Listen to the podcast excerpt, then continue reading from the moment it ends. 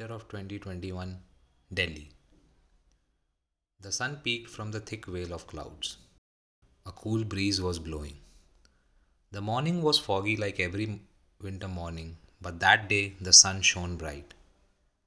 It was a breath of fresh air and a much needed break from the gloominess which prevailed earlier in the week. I did not have the faintest idea that a seemingly usual day would turn out to be surprisingly romantic and exciting. I decided to meet her at the house of God. God, much like us, prefers residing in beautifully constructed houses.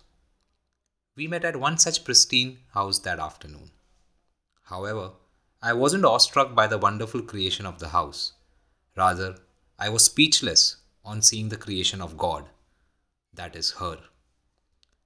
The golden tinge on her lovely face made me fall for her all over again.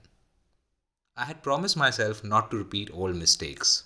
Alas, how could I not admire her cascading tresses, those deep set eyes, and that soothing laughter?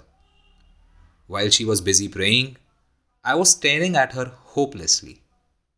I knew in reality the chances of becoming us was a distant dream. But it was, in that very moment, I let go of all my apprehension. My fear turned into strength. I took the leap once again. Even the mundane act of drinking tea felt beautiful with her. Her childlike glee and excitement was a subtle reminder that we still seek happiness despite all the pain that we hide. She loves making videos of the most random things. She tells me that she wants to capture memories. I, contrarily, believe in freeze framing moments in my mind. The entire afternoon, I was finding excuses to look into her eyes and tell them how deeply and madly I adore her. I think she caught me once, but I squeezed my way out of it. The time had come. All good things come to an end. We parted ways in the subway.